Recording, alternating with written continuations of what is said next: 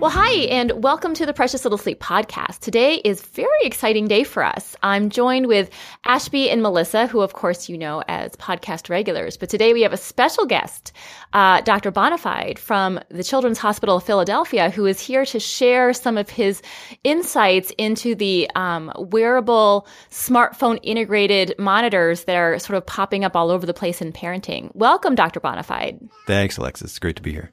So, can you tell us a little bit about your professional background and what you do for a living?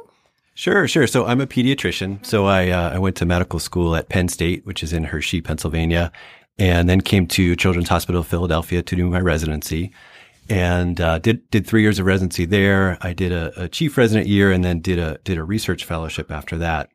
Uh, and I've stayed on uh, since then on, on the faculty here, and, and I do um, I do research with most of my time, but also uh, take care of patients who are hospitalized. Um, and, uh, yeah, so that's that's sort of a, a, an overview. The the research that I do is focused on alarm fatigue uh, in the hospital, which is that sort of cry wolf phenomenon. It's what mm-hmm. happens when in the hospital we get lots and lots of alarms that go off, and what we see is that responses to those alarms are are delayed afterwards. So well, and I think as any parent who's had a child in the NICU knows, it's it's very noisy, and it's almost like incessant alarms are going off. Um, mm-hmm. So it's hard to kind of identify what what's really critical versus what's just the you know ongoing beeps and bloops of the equipment right yeah we get to the point where it's you know uh, often we sort of tune it out which is not not what we not what we intend to do but uh, it's it's just the what really happens when we're really bombarded with alarms all the time and I'm guessing so. Uh, so Dr. Bonafide recently um, published an opinion piece uh, about sort of the emerging market of of well, you, you know, integrated, um, you know, you call them smartphone integrated infant monitors, but but most parents would know them as the Owlet or the Snuza, um, you know, these sort of wearable devices for infants that you know integrate with your smartphone and sort of pro pro I guess proclaim that they're going to tell you how your child is doing. Um, they claim that they're offering, you know, in you know insights into how they're breathing, um, their pulse rate, their blood oxygen levels. So, can you tell us a little bit about this article that you wrote and sort of um, how you how you came to write it? Sure. Yeah. So my first encounter with these types of devices was a couple of years ago. And so, as I mentioned, I, I, work in the hospital and I take care of patients who have been admitted to the hospital. And one morning I came in to see patients and there was a new patient who had been admitted on, on my team. And it was, uh, it was a young, uh, infant girl who had been admitted overnight after, um, the, the report was her apnea alarm went off at home. Mm. And this was in the days before we had the Owlet and, and some of these um, more more common uh, sort of high profile devices. And what had happened in the emergency room was that the, the team had had assumed that this was a hospital grade monitor that the parents had at home mm. that had been prescribed. And um, so they admitted to the hospital after they did some blood tests and did, did an X-ray to make sure that the lungs were okay there and the heart looked okay. Uh, so then admitted to the hospital and, and we were doing our rounds in the morning and I asked the mom, could you show us the monitor and, and maybe we could download the data from it and try to see if we can sort out what happened. And mom opens her bag and, and pulls out one of the little diaper clip. Um, like a baby sock. Uh, yeah.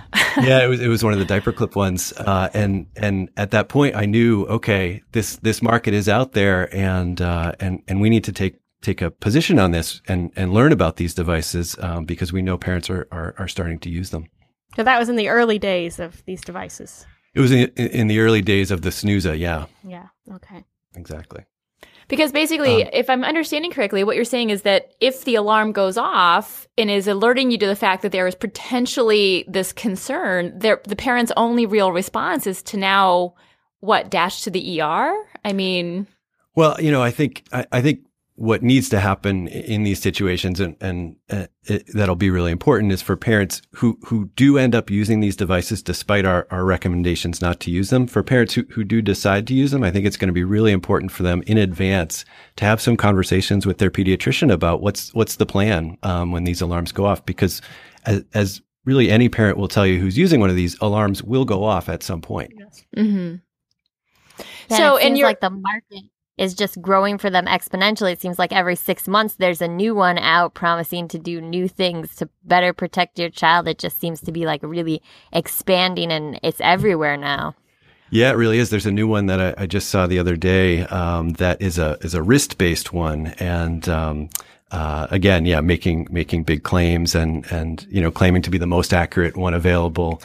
Well, and they're so doing am- amazing marketing. So I was looking at uh, basically all of them to prepare for our interview today. And of course, they're all using the Facebook tracking pixel. So now my Facebook feed is full of advertising from these companies who tracked me visiting their websites and are now trying to sell me their, you know, 300 devices, dollar devices on Facebook. So they're, I mean, they're, honestly, they're doing a, a good job if your goal is to sell products. They're, they're doing a bad job if the product is, is questionable. And that, I think those were the really great uh, issues that you brought up in your paper because they're they're advertised really as protective against SIDS.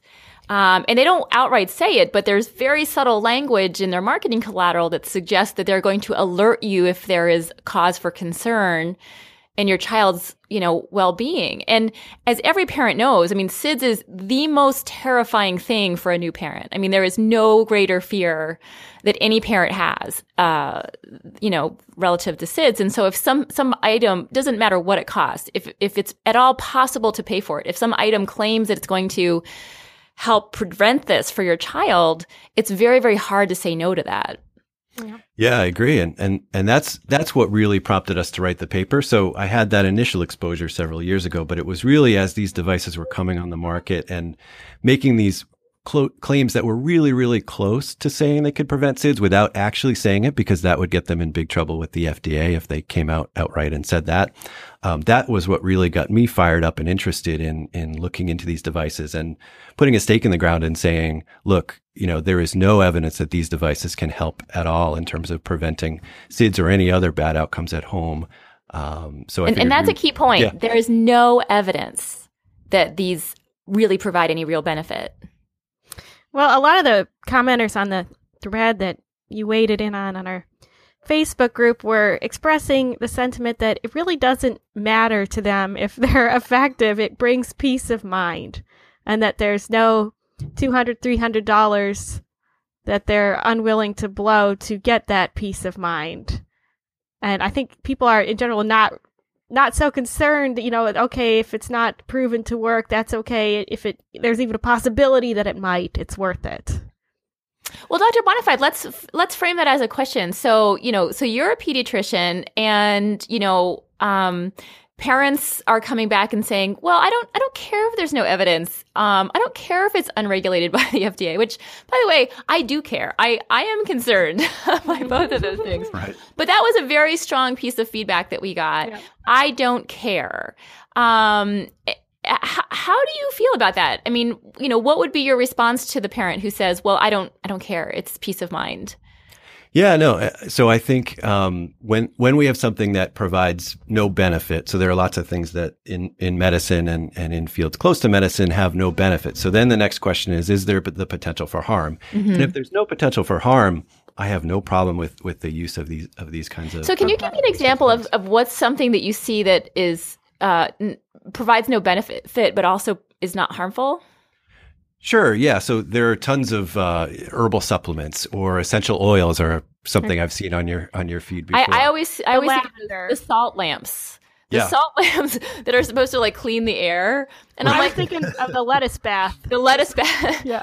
I'm like, hey, that's a cool nightlight. Oh no, it's cleaning the air. Sure it is. sure it is. Okay, great. Right. I like your yeah, nightlight. So there, so there are lots of lots of things like that that are out there that you know I think if if people want to use use things like that and and they provide some uh, level of assurance or, or comfort, um, I, that is completely, completely fine.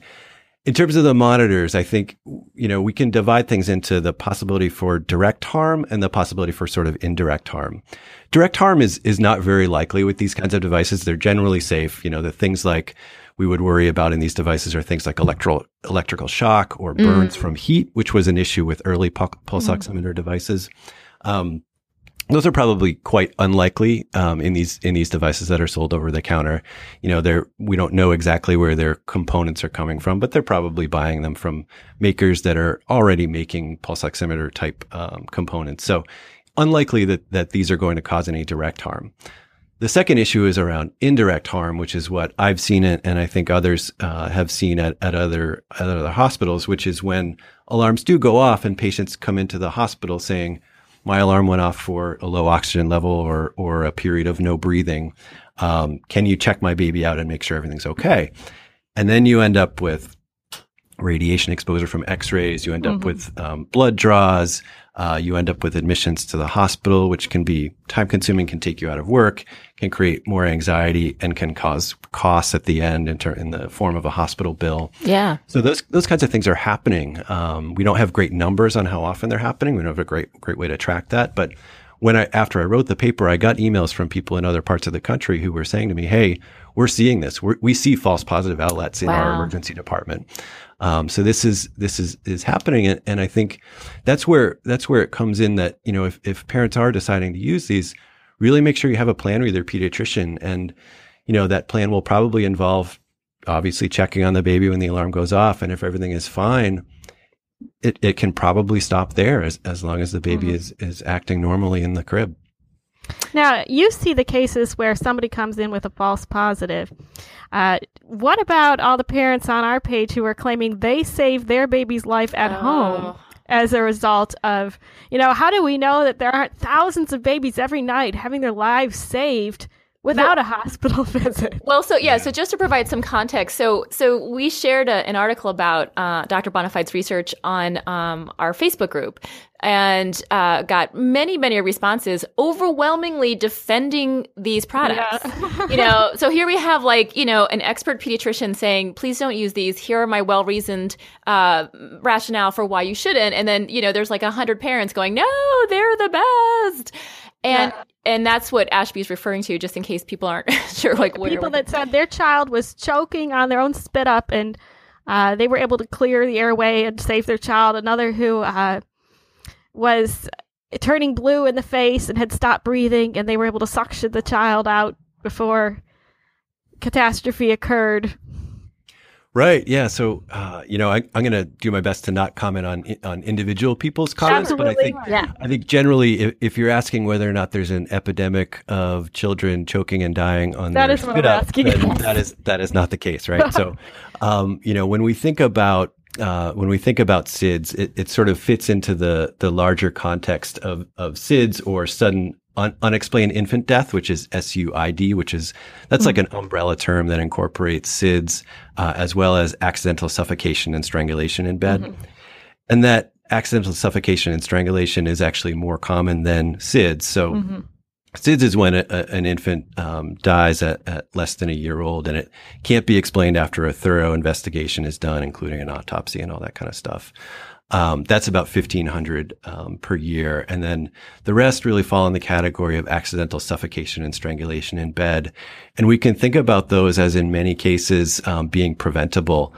Um, so those are things like babies who suffocate from soft bedding being in, the, in there where a, a pillow or a mm-hmm. water bed you know, c- obstructs an infant's nose and mouth, uh, or when someone rolls over on the infant while the infant's um, infant's asleep. So that kind of stuff is is the stuff that really um, I think we ought to be focusing on. Like, what are the preventable aspects of that?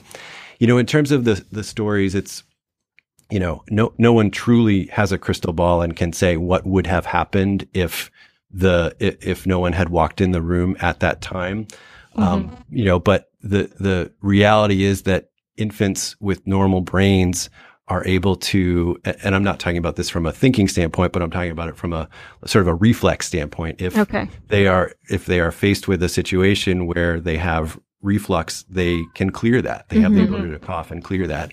And it might not be pretty, uh, over the course of, you know, a few seconds. Um, but they have the ability to clear that and, and, um, are not at risk of, of dying, uh, in that, in that situation generally. Yeah, so, I know a lot since the um, Back to Sleep campaign happened and we now put babies back on the sleep. One thing I hear a lot is that parents do worry about their child choking on spit up. And I mean, I get that. I had two kids who spit up a lot. And so I mm-hmm. understand how that can be a concern. But still, overall, we know that Back to Sleep does save lives.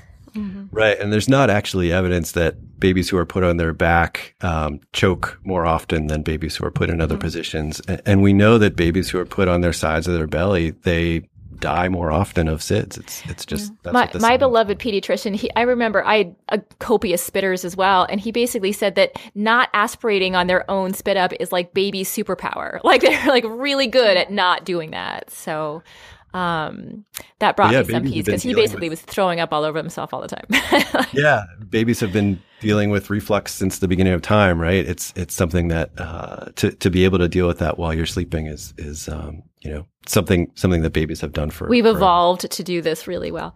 We have. We can figure that out. you know, we're really trying to model safe sleep and encourage others to stick with safe sleep, even when they have fears that want to pull them in the direction of making unsafe sleep choices. And the idea of bumpers is, is, you know, crib bumpers is probably the biggest example that comes up all the time, where we can say, no, no, crib bumpers uh, are a, are hazardous.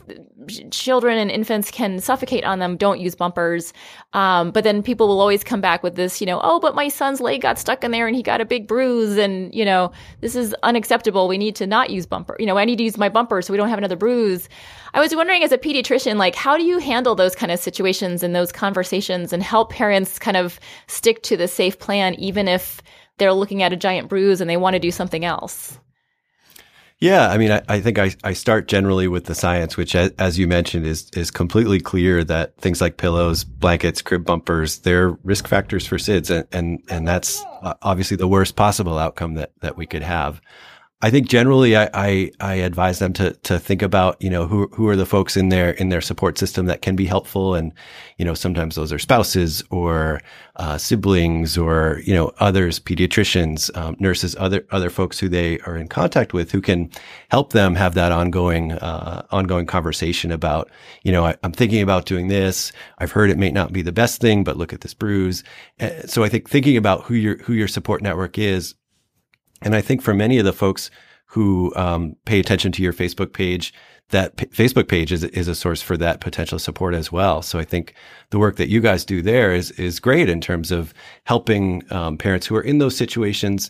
And I've been there in terms of, you know, I'm a dad to two boys. I have a two and a four year old. So, you know, it wasn't that long ago that I was dealing with that, uh, that sort of initial, uh, anxiety and stress and sleep deprivation. So I know what it's like. So thinking about who that support system is who can help you walk those, uh, walk those sometimes difficult decisions, I think is helpful. It's really hard. Often we're put in the position of being what we call the crib police because someone will share a picture and we're like, holy jeebus, what's going on in there? And then now we're like, you know, hey, uh, great. Thanks for your question. Um, listen, those five things in there need to go. You got a blanket, a pillow, a bumper, you know, the, the Todd, uh, and, and then, and then we're in that awkward position. And almost every time we, uh, have that issue come up, people get mad at us. Like, you know, like we're never, we're never the hero in that story. We're like, uh, you know, but we can't just let it slide, right? You know, I mean, you have to speak up, but there's, I don't know, no good way to do it, and not be the villain in the story. Kids, um, they're, they're they're easy to do. They're they're free. You know, there are things like back to sleep, which you know you guys have been emphasizing um, for a long time. Uh, things like not using pillows and blankets in the crib. Um, you know, sleep sacks are totally fine, and th- that's a reasonable uh, reasonable approach, uh, as opposed to using like loose loose puffy blankets and pillows and that sort of thing. Um, avoiding overheating the baby with too many clothes or covers is definitely uh, uh, also a recommendation. Um, no stuffed animals, no bumpers. Um, breastfeeding, I know, which is also a popular um, discussion item on the on the Facebook page, uh, is is shown to be protective and de- and does decrease the risk of SIDS. Um, pacifiers, I know, is another controversial topic on your on your page, but uh, has also been shown to decrease the risk of SIDS. Uh, avoiding cigarette smoking both during and after um, pregnancy uh, is the the last uh, the last uh, item. Um, so relatively simple, relatively boring stuff to be to be totally honest. And relatively inexpensive. Yeah, Uh, we can yeah. all save money by stopping our smoking habits. far less Right, than right. three hundred dollars. Well, and that actually leads to something I wanted to raise, and I don't have data on this, but um, anecdotally, what has come up time and time again, and and I again I can't draw sweeping conclusions from this, but it's been a common theme, which is people who are using these devices, and you know what, it, it doesn't matter which one, the Owlet, the Mimo, whatever. eh, When safe sleep safety issues have come up, they use I've seen them using that as a as an excuse. Mm-hmm. Like, well, my my newborn sleeps better face down. but it's okay to put him face down for sleep because we're using the Owlet. And honestly, that that concerns me enormously.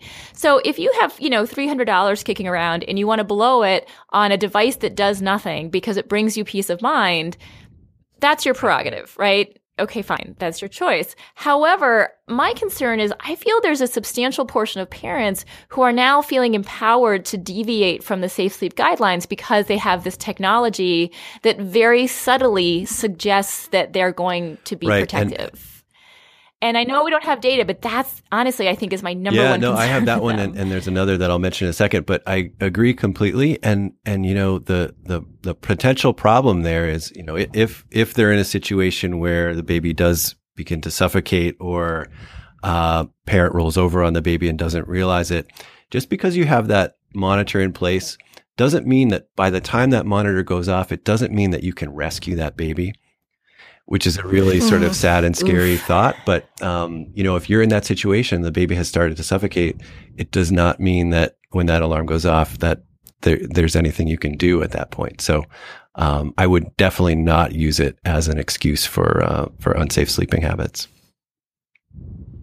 Brutal. Brutal. Uh, so what's next for you in terms of um, you know, how do we you know, what what could we hope to have happen to help expand our thinking or our understanding of these devices? Do you think that this would be something that you would be able to get some funding for research on? Are we hoping that the American Academy of Pediatrics might um do something like how how do we move forward on this because as you mentioned the market is large there's more and more products coming out all the time they're showing up on these you know baby shower gift lists um, left and right um, you know can we expect some research to happen can we just wait and yeah, hope? yeah. So um, the, there there are interesting things going on in in sort of two two domains. I think the one that I'm I'm most excited about is there are some good things about these types of devices for children who do need to be monitored, right? Um, the problem is that Mhm. none of them have gone through that FDA clearance process yet. Um, but what I've heard is that Owlet has submitted a 510K application, which is what you send to the FDA when you have a new medical device that is that Mm. you know needs to be evaluated. And there are some situations where there are children and, and, and infants who need monitoring at home for because they have different types of, of chronic illnesses, either lung disease or heart disease, that kind of stuff. So what's cool about the Owlet for patients who need monitoring, a medical version of the Owlet, which is what they've submitted this proposal for, could be really great for for families of, of kids who need that that level of monitoring. Um, you know, because they're on oxygen all the time or they're on a ventilator at home, things like that. Mhm. The the fact that it's wireless, the fact that it has this nice little form factor with the sock, for parents who are used to dealing with monitors that have wires and things like that um, to take care of their chronically ill babies, something like the Owlet could be a really a really helpful um, a really helpful tool for them. Now that's assuming that this is for for infants who have a medical reason to require monitoring. So the other half of the, or much more than half of the of the population, is infants who who do not have any reason to be continuously monitored in terms of their heart Mhm. rate and, and pulse ox. And I think regardless of what we know about the devices in terms of their accuracy and things like that, which at this point we still don't know anything, but um, regardless of if we even if we show that they are accurate, there's still a question of what would their place be in the baby nursery at home. And and I really as a as a physician, and a and a dad as well I really don't think this type of monitoring has a role in in, in the nursery of, of healthy babies. It's not really giving you any information that you can expect to be helpful. And we know things like babies occasionally will have unimportant changes in their heart rate or their oxygen levels that get better all on their own don't require any types of medical intervention, but would set off alarms uh, in in that kind of a scenario. So, I just I do. So yeah, how, would- how go ahead. oh how would you counsel a, a parent who came in? I mean, a lot of the mothers on our page express they're they're just so filled with anxiety. I would you address that more as a postpartum anxiety issue then?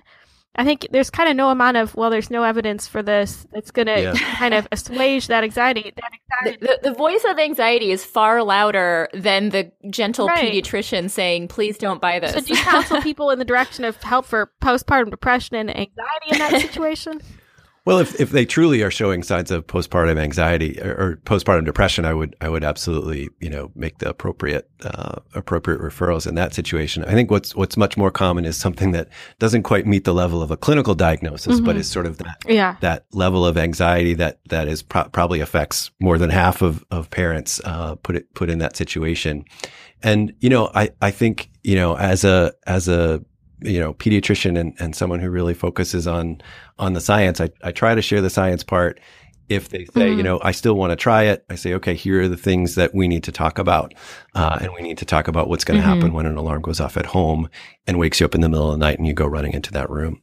Um, and I think having that conversation and it, it might be a different plan than, you know, when, when parents talk to their own pediatrician, they might come up with a different plan that, than what I would come up with my, with my individual patients. And that's okay.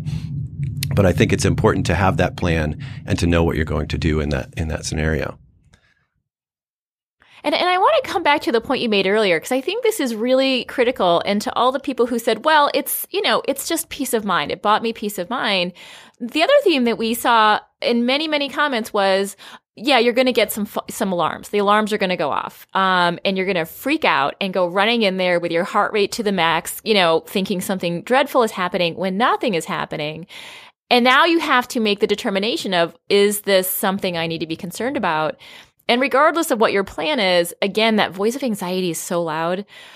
I loved what you had to say about what's going to happen if it's three in the morning and you and your partner decide we got to go check this out at the ER, which is now we're we're in a, into a waterfall of of testing and exposure that could in fact have negative consequences if i understood what you oh, yeah, saying correctly 100%. yeah that's that's a that's definitely a worry and and it's something that you know that that's that was the experience i had three years ago with that baby who came in with the the diaper clip monitor and it's it's one that is being played out at emergency rooms all over the country as far as we can you know as far as we can tell um, and and I think you know people are, are learning more about these devices, especially at children's hospitals now.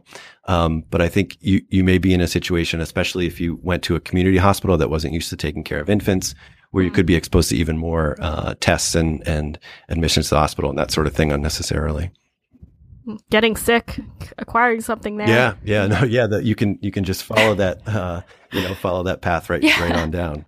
Yeah, and I, will I'll come back to a conversation that I had with a with a parent, um, you know, a few weeks back who just happened to mention that she was using uh, one of these devices at home and told me that you know it only wakes her up four or five extra times per week. oh my goodness! when you're in that situation, yeah. you're already probably waking up three plus times per night in that you know first couple months, and uh, that just sounded absolutely brutal to me. Um, yeah, so let me spend $300 on a device that's going to wake me up unnecessarily four to five times a week, possibly sending me to the ER where I could have subject my infant child to unnecessary tests and, you know, additional. Oh, that, that does not sound like a bargain. Hospital exposure. That sounds great. I, right. I mean, we always have to weigh the harm of the sleep deprivation too. For parents, I feel like that's almost never a factor considered. I, that you know, know, there is harm in sleep deprivation. That's oh, harm. Yeah.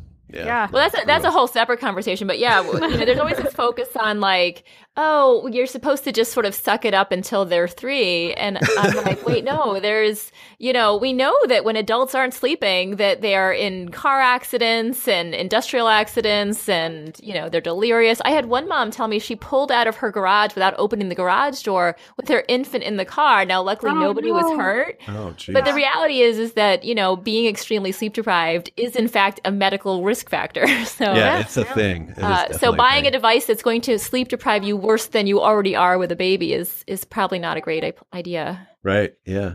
And one other little interesting direction that that you know, in addition to the you know, we talked about going to the hospital, we talked about the unsafe sleep habits, and and another potential area that I worry about is in um, uh, uh, actually reassurance, sort of false reassurance in some scenarios. Mm-hmm. So there are some scenarios where a baby can actually be sick at home and actually need to go into the emergency room, but can have numbers that would be normal, sort of not setting off alarms on these types of devices. So a baby could have a, a, a serious illness like, you know, sort of a, a, bad episode of bronchiolitis, which many of uh, the parents listening to this have probably dealt with with their babies, um, RSV or other causes. And, um, they could have numbers that actually are, are look okay on the on the device, but um, could actually be working really hard to breathe and and sort of be in trouble health wise from that standpoint.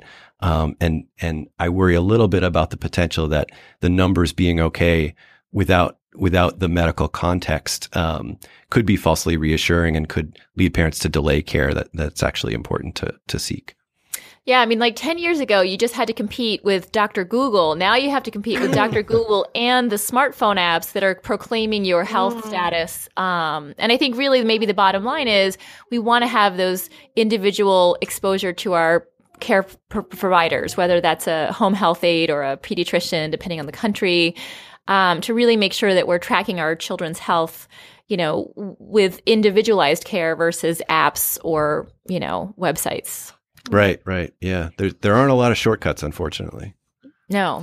Now, Dr. Bonafide, what uh, I don't know how how long have you been in our Facebook group, and uh, what was your interest in joining?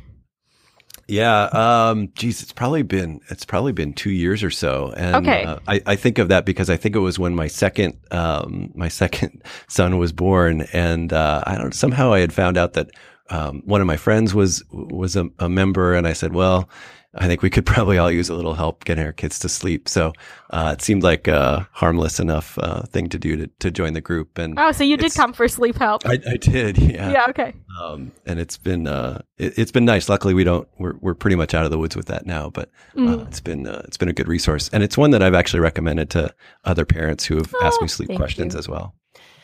Um, yeah, no, and I, you know, and I, it's funny, I, I, I have a lot of readers who are pediatricians, and I, have had quite a few sort of speak out with a bit of chagrin where they're like, oh my God, I didn't realize I was giving terrible advice until we had a baby, and now I realize, like, you know, and I think having a baby and that level of intensity of both mm. love and desperate sleep deprivation is one of those experiences that you have to go through to really get. And then you're like, oh. oh, yeah. Yeah. No, I, I've talked to, to lots of colleagues, and it's, and and it's true uh, true of myself as well that you know the the advice that we would give before we had kids was just really not grounded in experience. Oh, and, yeah. uh, so yeah, it, it, this has definitely made me a, a better pediatrician for sure. Just, I, just I think experience. we're all better people when we have kids. We were just laughing about like ridiculous things you thought before you had your first child. I know for me, I thought I was going to be playing um, competitive indoor soccer six weeks postpartum. Like I actually joined a league. I was like, well, I'm going to have this baby. I'm going to be back in the turf in six weeks. And oh, it was ridiculous. I was like,